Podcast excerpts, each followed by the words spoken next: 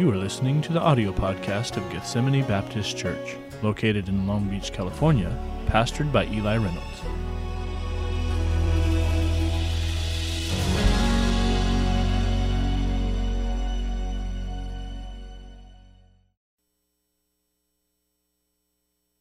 Bibles, please, this morning. Let's go to 2 Samuel chapter 18. 2 Samuel chapter number 18 in your Bibles today. Thank you for being in church this morning. Hope it's a blessing to you. 1 Samuel, uh, 2 Samuel chapter 18, please. And I want to just say thank you so much to all of you who helped serve at the country fair yesterday. And uh, if you did not know, we had uh, a group of people out here. We set up some uh, some tents with some uh, goodies underneath it and games and things like that. I had people drive through a parking lot. I'd say we had between somewhere between 75, 80 cars come through. A lot of them people just um, from our neighborhood. And we were able to be a blessing, give them a Bible at the end, a tract. Uh, they had uh, some information in there about Sunday school classes and things like that. And we had just a great spirit, a great team of people that worked on it. And uh, it, was, it was pretty awesome. Two of my neighbors came and uh, I hadn't met one of them. They live behind us, so we don't have really access to their door from this side. But uh, they're like, Oh, are you the guys that throw the balls over the fence all the time? Yeah, it's, that's us. That's our kids. And uh, so thank you for throwing them back and not popping them out of anger or something. So, but it was, it was neat to see that. So again, if you helped there, thank you so much. It really was something we were rejoicing about.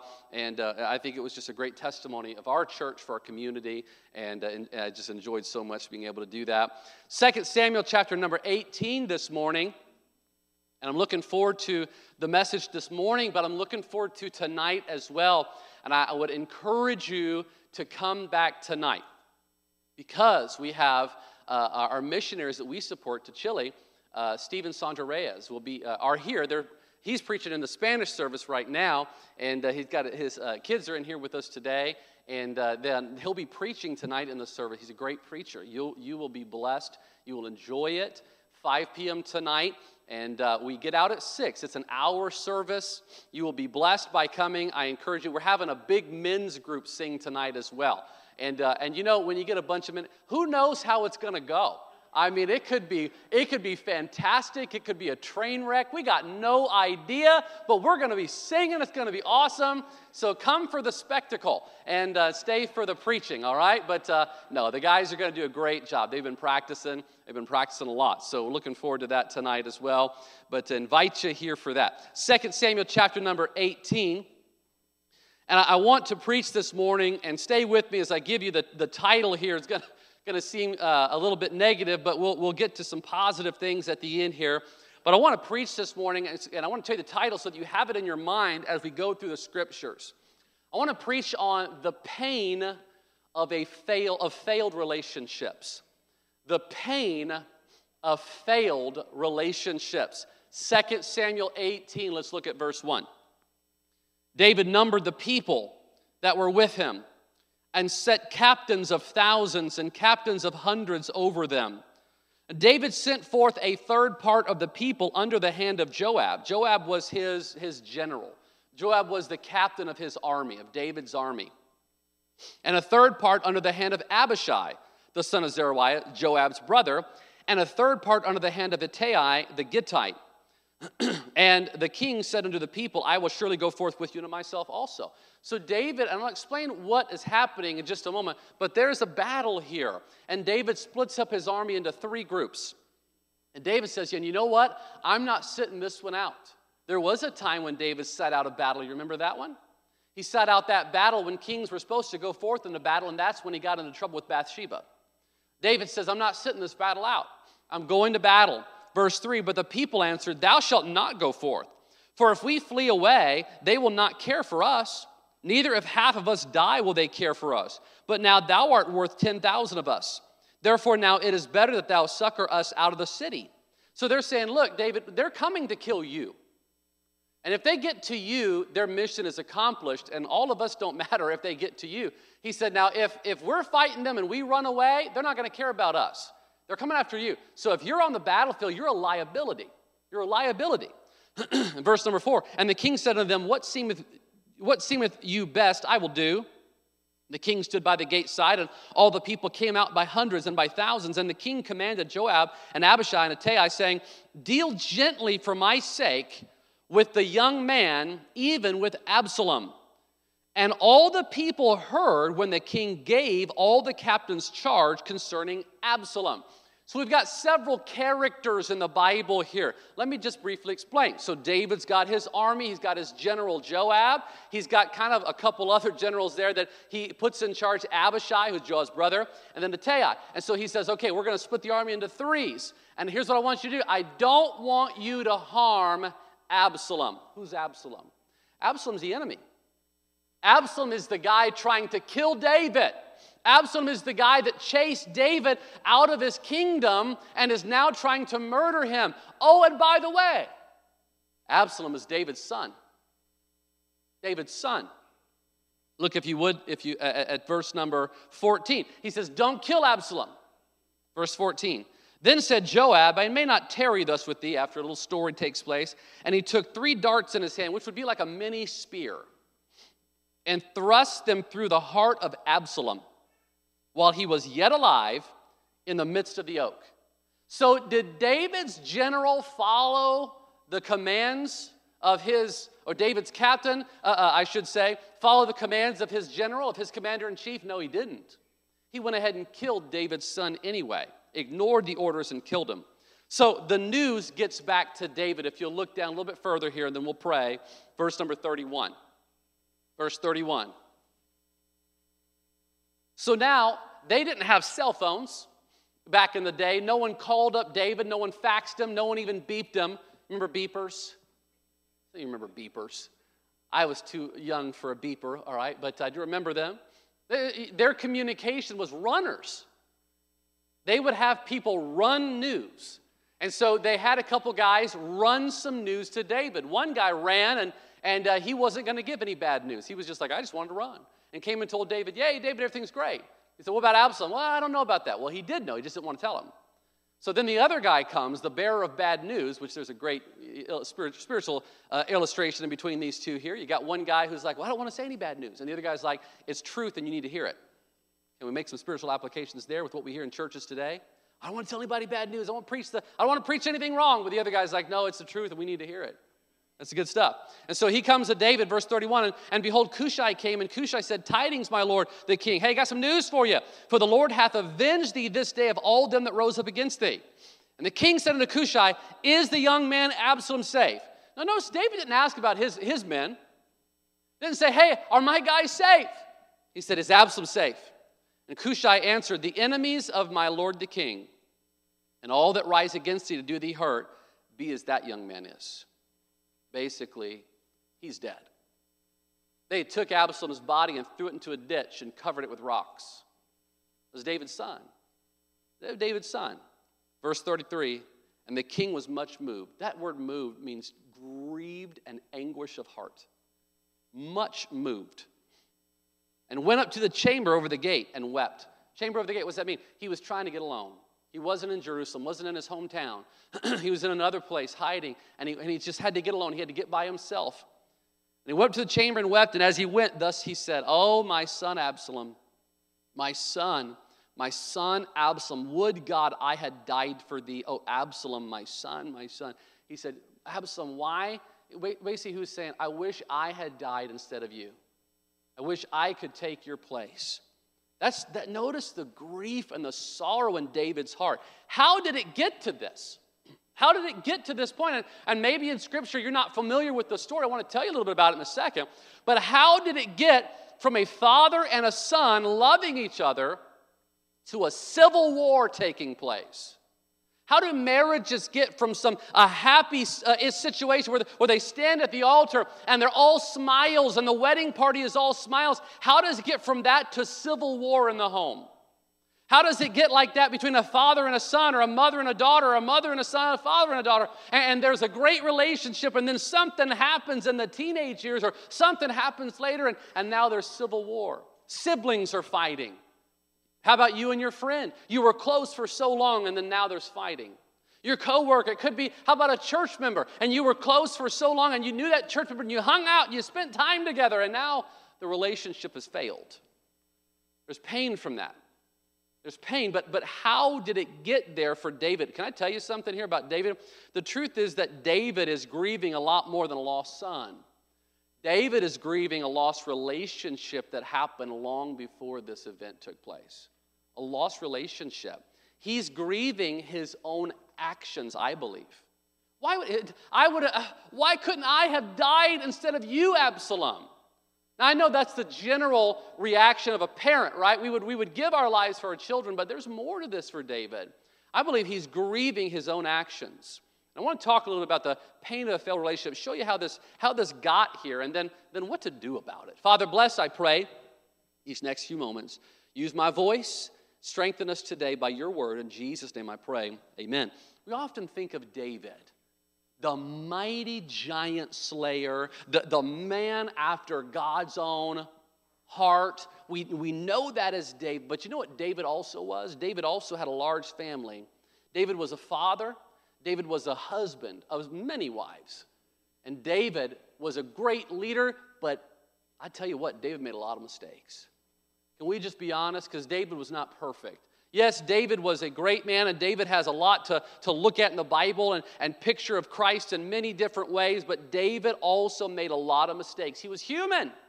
He was human. He was an incredible leader, but a man with a failed marriage and a man with failed relationship with his children. Obviously, there were failures with his friends and, and his captain Joab, who all the way, by the, by the way, was also his nephew.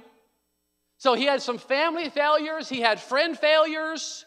Though his kingdom flourished, his family floundered. There's a lot of people in our world that trade their kingdom for their family. Or I should say, trade their family for their kingdom. They'll, they'll, uh, I see a lot of this with pastors and spiritual leaders. Well, they'll build a church and, and they'll see growth and things happening, but then their family falls apart. And I think to myself, what would I trade? I would gladly step down from ministry to, to, be, a, to be a husband and father of my family. My family is more important than my ministry. We need to understand your family is more important than your job. Oh, well, my, I have to have my job. You can have a lot of jobs. But I tell you what, you only get one family. Your family is more important. And, and look, you, you say, well, that's, you know, God first. God is first in my life. And my ministry serving God is not my relationship with God. Let's get that straight for a second. Sometimes we think, well, I got to put God first, so I got to serve in that Sunday school class. No, no, no, no. Your relationship with God, in the sense of your walk with God, is top. God first in that way, then your family, then your ministry. Your ministry and your relationship with God are two separate things. But we equate them, and they're not equated. Because what I'm saying is, if you're too involved in ministry to take care of your family, then you need to back out of ministry. If you're, t- if you're working overtime hours and just to get a little, a couple extra bucks, but your, your children are being disobedient, they're not following and they're rebelling and they have, they have something, to, then, then stop working those extra hours. I mean, am I right on this? I'm, I'm seeing this biblically, right? And, and by the way, please, today as I'm talking, I am not casting stones at people in here that have made mistakes. I've made mistakes. I'm not casting stones at you today. I'm warning those off who are in that situation, and I'm going to help those of you who've made some mistakes just a little bit because we all have. I, I, I, know a story. I know a very famous story. I've heard it multiple times of a pastor that, that was uh, over a, a, huge church, and he sat his teenage, his, his young, he wasn't even a teenager yet. He sat his son down and he told him this. He said, "Son, I could be at your basketball games, and I could be at your baseball games, or I could go try to save America and preach and try to save this country. He said, You tell me what I should do. He asked his little boy this question. You tell me what I should do. Should I, should I stay here and, and go, to your, go to your basketball games? Should I stay here and, and go to your, go to your uh, uh, baseball games? Or should I go try to reach and save our country? And of course, the boy was like, Oh, dad, you know, you should, you should go try to save our country. I know that's not what the little boy probably wanted to say, but it's what he said. And can I tell you, the, the, the, the fruit of that decision came out in the boy's life?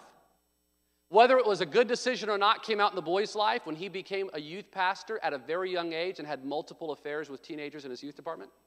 Statutory rape is what we would call it. And he abused several people. I think it played out in a way that showed that it was a wrong decision.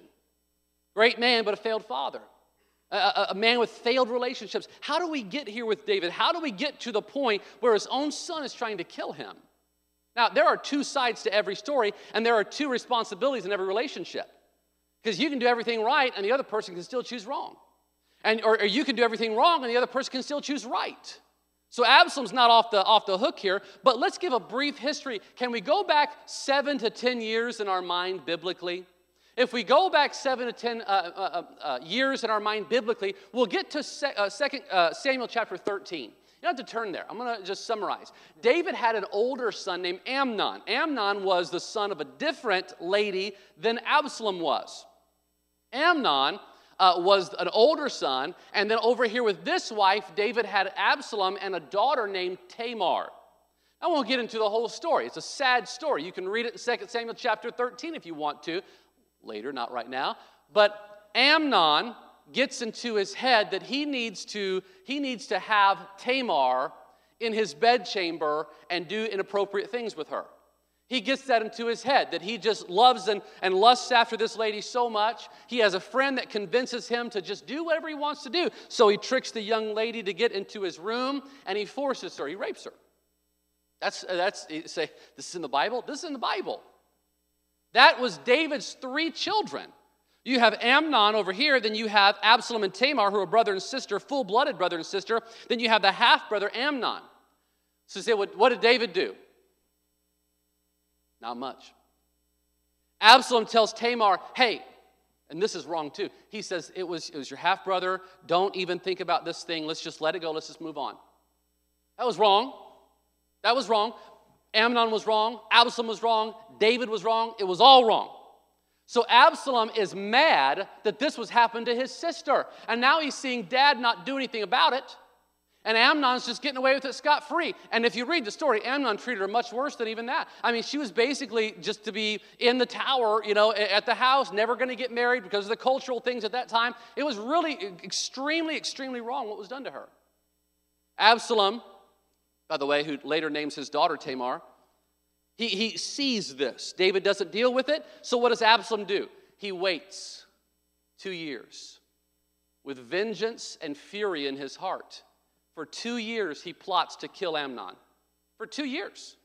So he, he plots, he, he, he prepares, and what happens? Amnon, Absalom calls a meal and calls for dinner to, to be had and says, Hey, let me invite my, let me invite Amnon, my brother. And so the, David lets Amnon go, and the whole thing was a hit, was like a, a what's it called? A hit.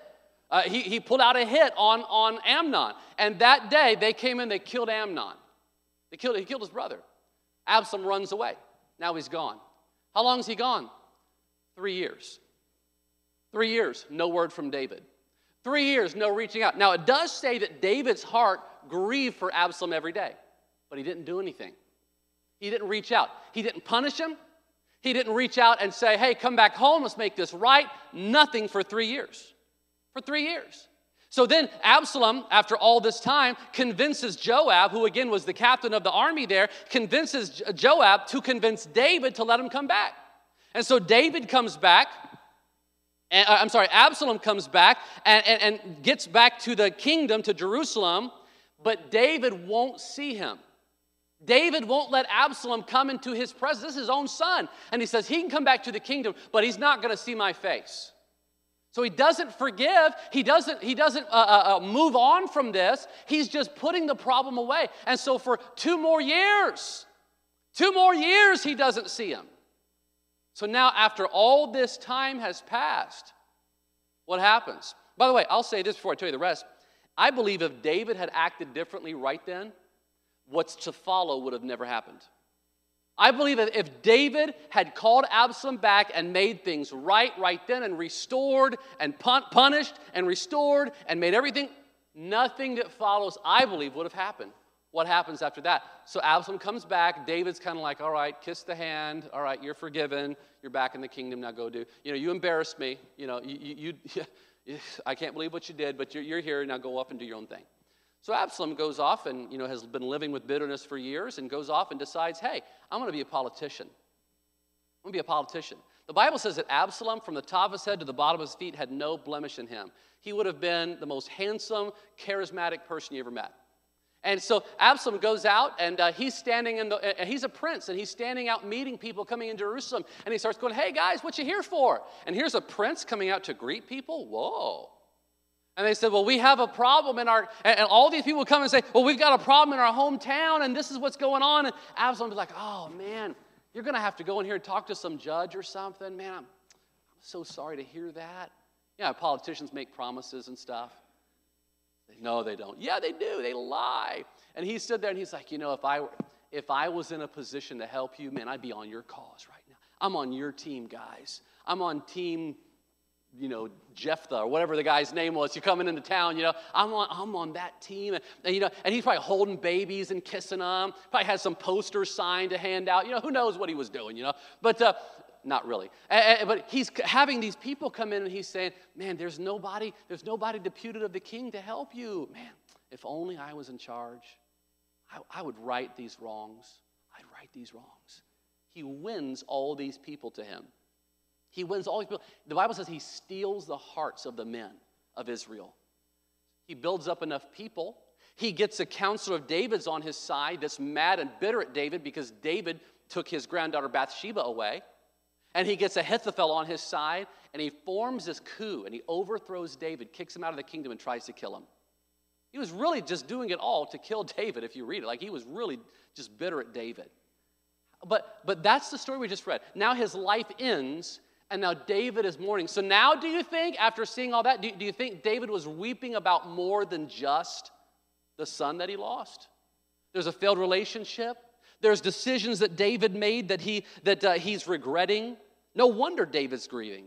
I wonder here today, I, I would probably say, and I, I think I could say with confidence, that everyone in the room today has probably had in some form or shape a failed relationship a failed relationship of some kind. We have. Could be a dad, or a mom, a spouse, a friend, a sibling, a, a church member, a, a, high school girlfriend or boyfriend. I mean, there's so many different relationships that, that have so much promise and then they fail. Some of the most painful things we can experience on earth are not physical pains, but emotional pains.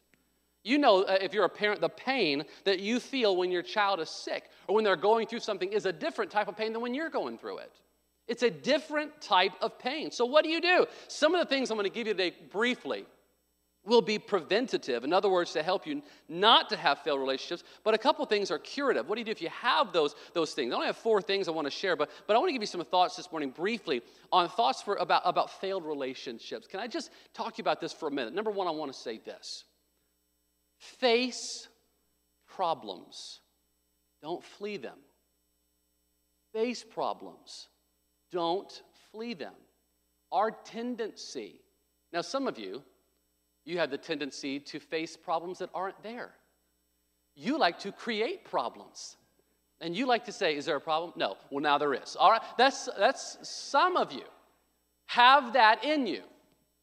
Other people in here, if you get a whiff of a problem, if you sense that someone may not be exactly happy, you're like, well, let's leave them alone. They need some time. They need some, and you're walking away.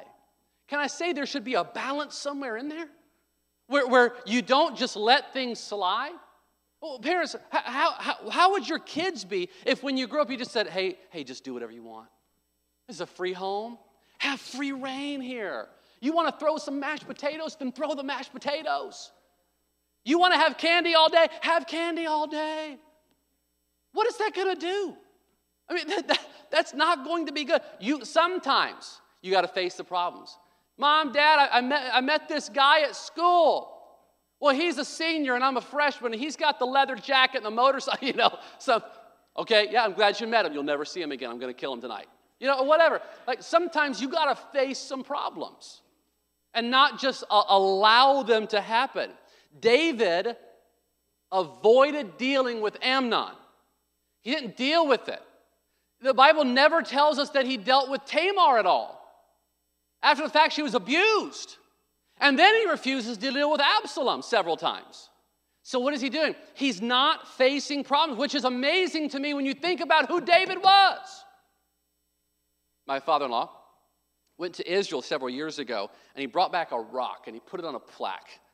And if like you just heard that, you'd be like, okay, that's just the strangest thing. But uh, the rock is actually, he got it from the stream where David gathered the rocks to throw at Goliath and kill him in the valley of Elah. He got this rock out of that stream, the same stream that David did, and must have like super glued it on here or something. And this is what he wrote. And it says on the back, I chose this smooth stone for you out of the brook in the valley of Elah, where David slew his giant. This is in 2008. On the front, he has my name, and it says Eli. He misspelled it. And, no, I'm just kidding. He didn't. He's my father in law. Um, he said, Eli, may you always face and fight the giants in your life. I like it. I have it on my desk, it's always there. May you always face and fight the giants in your life. You know what this, this rock represents to me? The rock represents the fact that David killed a giant. But you know, not all giants are on the battlefield, some giants are at home. And the same David that killed a giant, for some reason, couldn't face down the same giants in his home. He couldn't face down the big issues with his kids. He couldn't face down the big issues with his wife, Michal. He couldn't face down the big issues in his very own house, but man, he could go out and conquer. He could go out and win. He could go out and be David, be the, the mighty king. But for some reason, David got no stones for the giants in his own home. He killed no giants in his own house. I remember years ago, six years ago to be exact, a little over six years ago, the church, I've told this story before, I've told it several times, but it just it sticks with me. When the church was interviewing me to be pastor, and I was paying them super large sums of money to let me be pastor. And, uh, and they, they were interviewing me, and uh, we were in the conference room back over here, and I remember they had this group of, of men in our church, all serious, you know, sitting down there trying. All right, Eli, we need to ask you some questions. And I, I was like, whew, I was feeling a little intense, you know, at, at, the moment there. And some of you that are in the room, you were in that meeting. And, uh, and I was taking it serious too, because I was like, I don't know if God wants me here or not either. I know I'm going to pastor somewhere.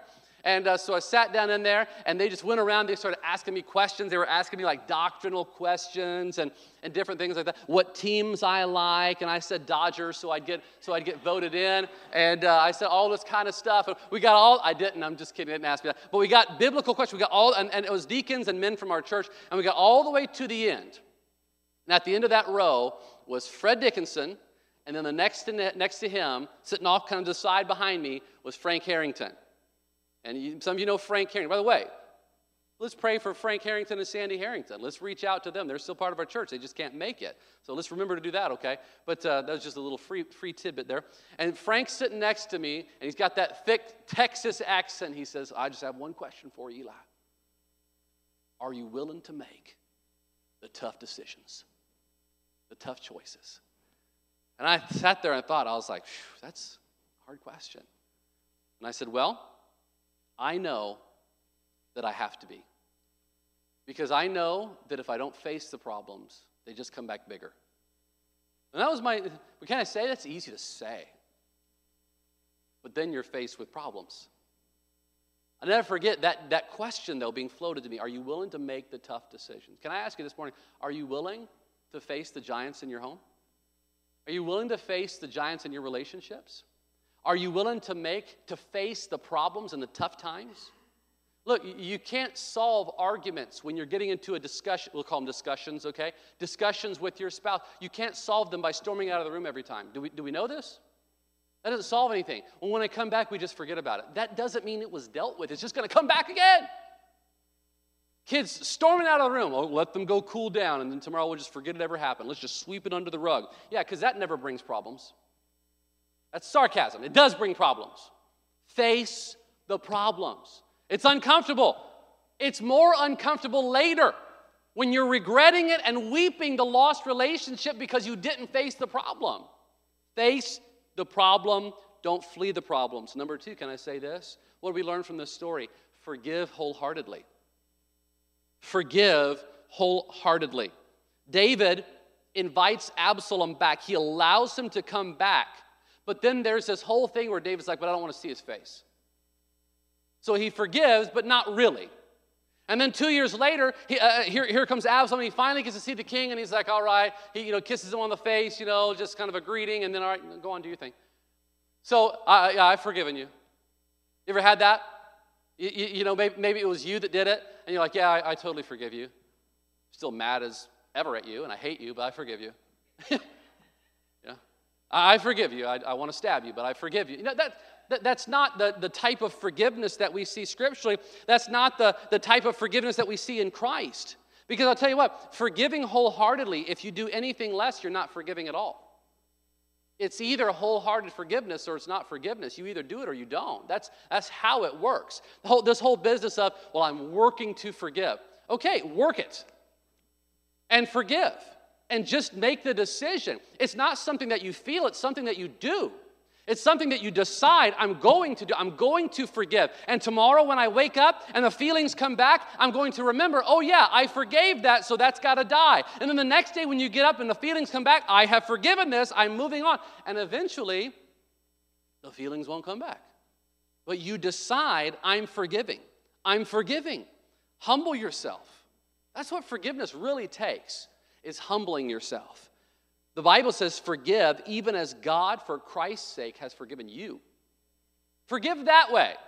Forgive that way. He was innocent. We sinned against him, but yet he forgave us. And you have people that are sinning against you, but you're not innocent either. Forgive.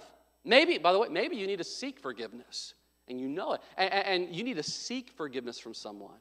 You ever ask your kids for forgiveness or a family member? You know, when I was younger, if I asked my brother, I'm sorry, I did this wrong, forgive me. Like, get out, of, get out of here. You know, slap me, get out of here. As I'm older now, I find it as very, uh, you want to talk about eating some humble pie, and apologize to your, to your seven year old. Okay, dad, dad shouldn't be yelling at people. I'm sorry, you know, sorry you saw that, or whatever, you know, whatever it may be. Uh, you know, uh, that, I, I, shouldn't have said that. I shouldn't have uh, uh responded that way. I'm apologizing, uh, you know, whatever it may be. I, uh, and I'm, I, I, can't think of a situation. I, I, have apologized millions of times, it seems like, though. I tell you, it's not fun. But I don't want my kids growing up thinking dad was never wrong. Oh, dad made mistakes, but he just never apologized, never one time said, I'm sorry. I don't want that to be the case. Forgive wholeheartedly. Why? Because if not, the bitterness continues. What, what are we doing with failed relationships? Face your problems, don't feed, flee them. If there's been some failed relationships, maybe people have failed you, forgive. Maybe you failed others, seek forgiveness. Face the problems, forgive wholeheartedly. Can I say, thirdly, figure out a path forward. You have to figure out a path forward. There is some finality to the failed relationships uh, in life at times. Maybe in your life, there's something happened and there's a finality about it. They're not coming back. They, they, they're not communicating with you anymore. Maybe they've passed away. What do you do? What do you do? The only thing you can do, which is move forward. Someone asked William Carey a long time ago, great missionary to India, how did you get through losing your wife? How did you get through losing all the work that you've done? You translated all these Bibles and all these, these lexicons and dictionaries, and they were lost in a fire. How do you keep going back when you've had malaria and all these different diseases? How are you doing this? And he said, I owe it all to one thing the fact that I can plod. I can just put one foot in front of another and keep walking forward. Hey, you know what you do when there's been a failed relationship, when there's been issues in your life, and maybe you're living with that? You're in a broken home, a broken relationship, failed marriage, and I'm not I'm not casting stones at you. I, am saying if that's happened, what do you do? You have to figure out a path forward. And the fact that you're in church today makes me excited for you. This shows me that, hey, you're trying to do it the right way. You're, you're figuring out a path forward and you're putting God at the forefront of it, which means you're going to end up in a great destination. Put God in front of you and walk that way. God did not give us the ability to time travel. When you got saved, you did not get that ability to go back in time and change those things that happened and to fix what needs to be fixed and all that. So, why do we keep trying? To change what we said here or there. Don't live in the past. You gotta, yes, get it right if you can, but, but face the future. And I want to tell you that God's still got a plan for you. How do, I, how do you know that, Pastor? You're still breathing. God has a plan for you because you're still breathing. He's got something for you to do. David's life wasn't over when Absalom died, he just wished it was. He just wished it was. David still had a job to do. You know what he had a job to do? He had a job to be a king, he had a job to be a husband, and he had a job to be a father to a young man named Solomon. He had a job to do. God still had a purpose for his life. I want to tell you that no matter what the relationship is in your life that failed, and, and maybe it's a friendship relationship and it ended and you feel like your world's falling apart, maybe there's somebody suddenly passed and, and you didn't get to, whatever it was, God still has a plan. And you got to face forward. You got to keep walking forward, walk on for Jesus. That's what you got to do. I'll tell you lastly today some, some thoughts here that I see from David's life. Face problems, don't flee them. Forgive wholeheartedly. Figure out a path forward. Then, lastly, I'd say this fix what you can now. Fix what you can now. If there is still time in whatever relationship it is, fix it. And maybe the relationship will not be restored back to what it was. There's been a divorce and all this stuff. And maybe it won't get back to exactly how it was, but it can get better and it can get healed and you can move on. If you still have kids in the home, is there something that needs to be made right? Teens, if you're holding something against your parents, is there something that needs to be made right? Do you still have parents alive that wronged you and, and things need to be said or things need to be made right? Do you still have that friend's phone number? Do you still attend the same church as that someone? Then I would say fix it. Fix it because there's going to come a day where you can't say what you need to say anymore. There's going to come a day where you can't do what you need to do anymore. And that day for David's life was a sudden day. David said, Nobody harm Absalom. So what was David thinking? That no one's going to harm Absalom. And then Joab goes and murders him in war, in battle, and it was probably a good thing, to be honest with you, but he disobeyed. And now there's finality for David.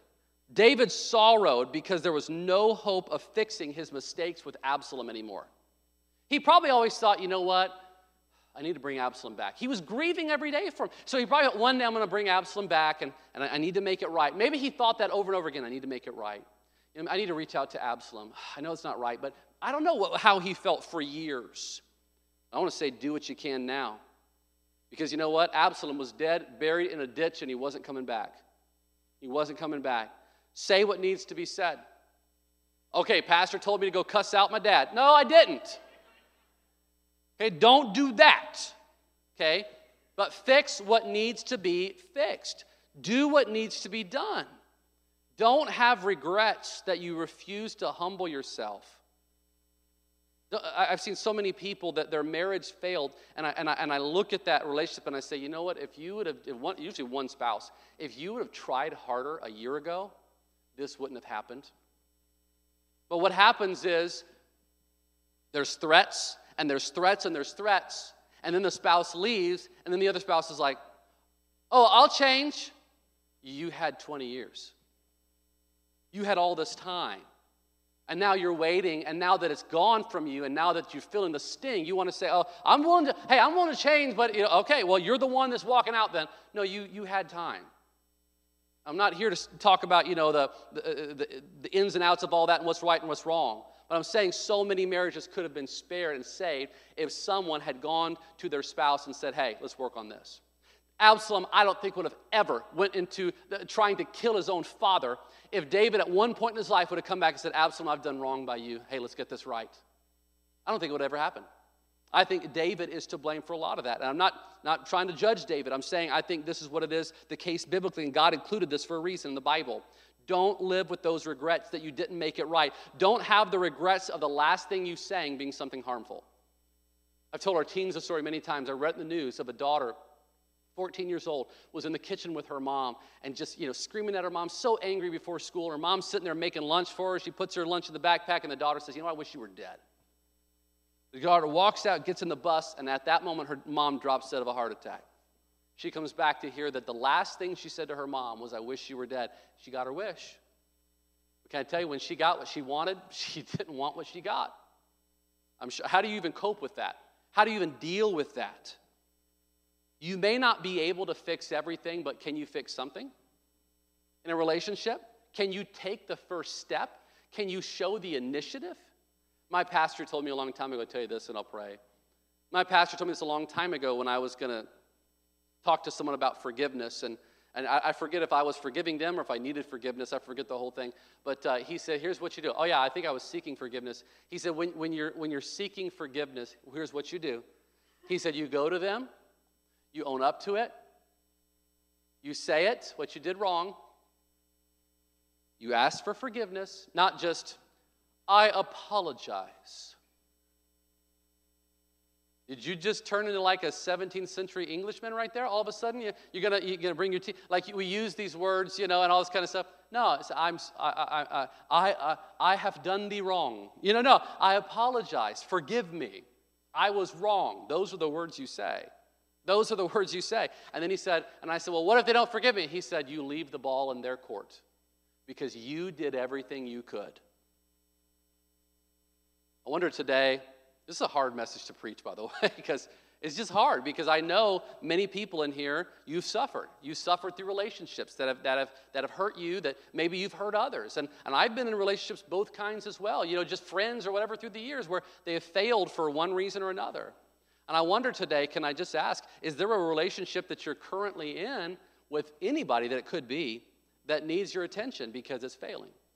You better face those problems. They only get bigger. The giants only grow if you don't face them and fight them. I wonder if there's some that here today that you've been harboring some unforgiveness, and maybe the relationship was over a long time ago, but you still aren't letting it go. Who's that hurting? It's only hurting you. Maybe some of you need to seek forgiveness from somebody because you know you did them wrong and you need to humble yourself. Maybe for some of you, the relationship's been over, but you got to figure out a way to move forward with Christ. And then lastly, if there's somebody here and, and uh, you, you know something has happened, whatever it may be, fix what you can now. How's your relationship with the Lord, by the way? How's that going? Do you need to go to Him? Is there some problems in your own life you need to face? I'm going to let the Lord speak to you on that front. But today, the pain of a failed relationship is a real deal. So let's do something about it. Father, thank you for your grace. Thank you for forgiveness. We need it. Lord, we fail you every day. We fail our relationship with you every day because of our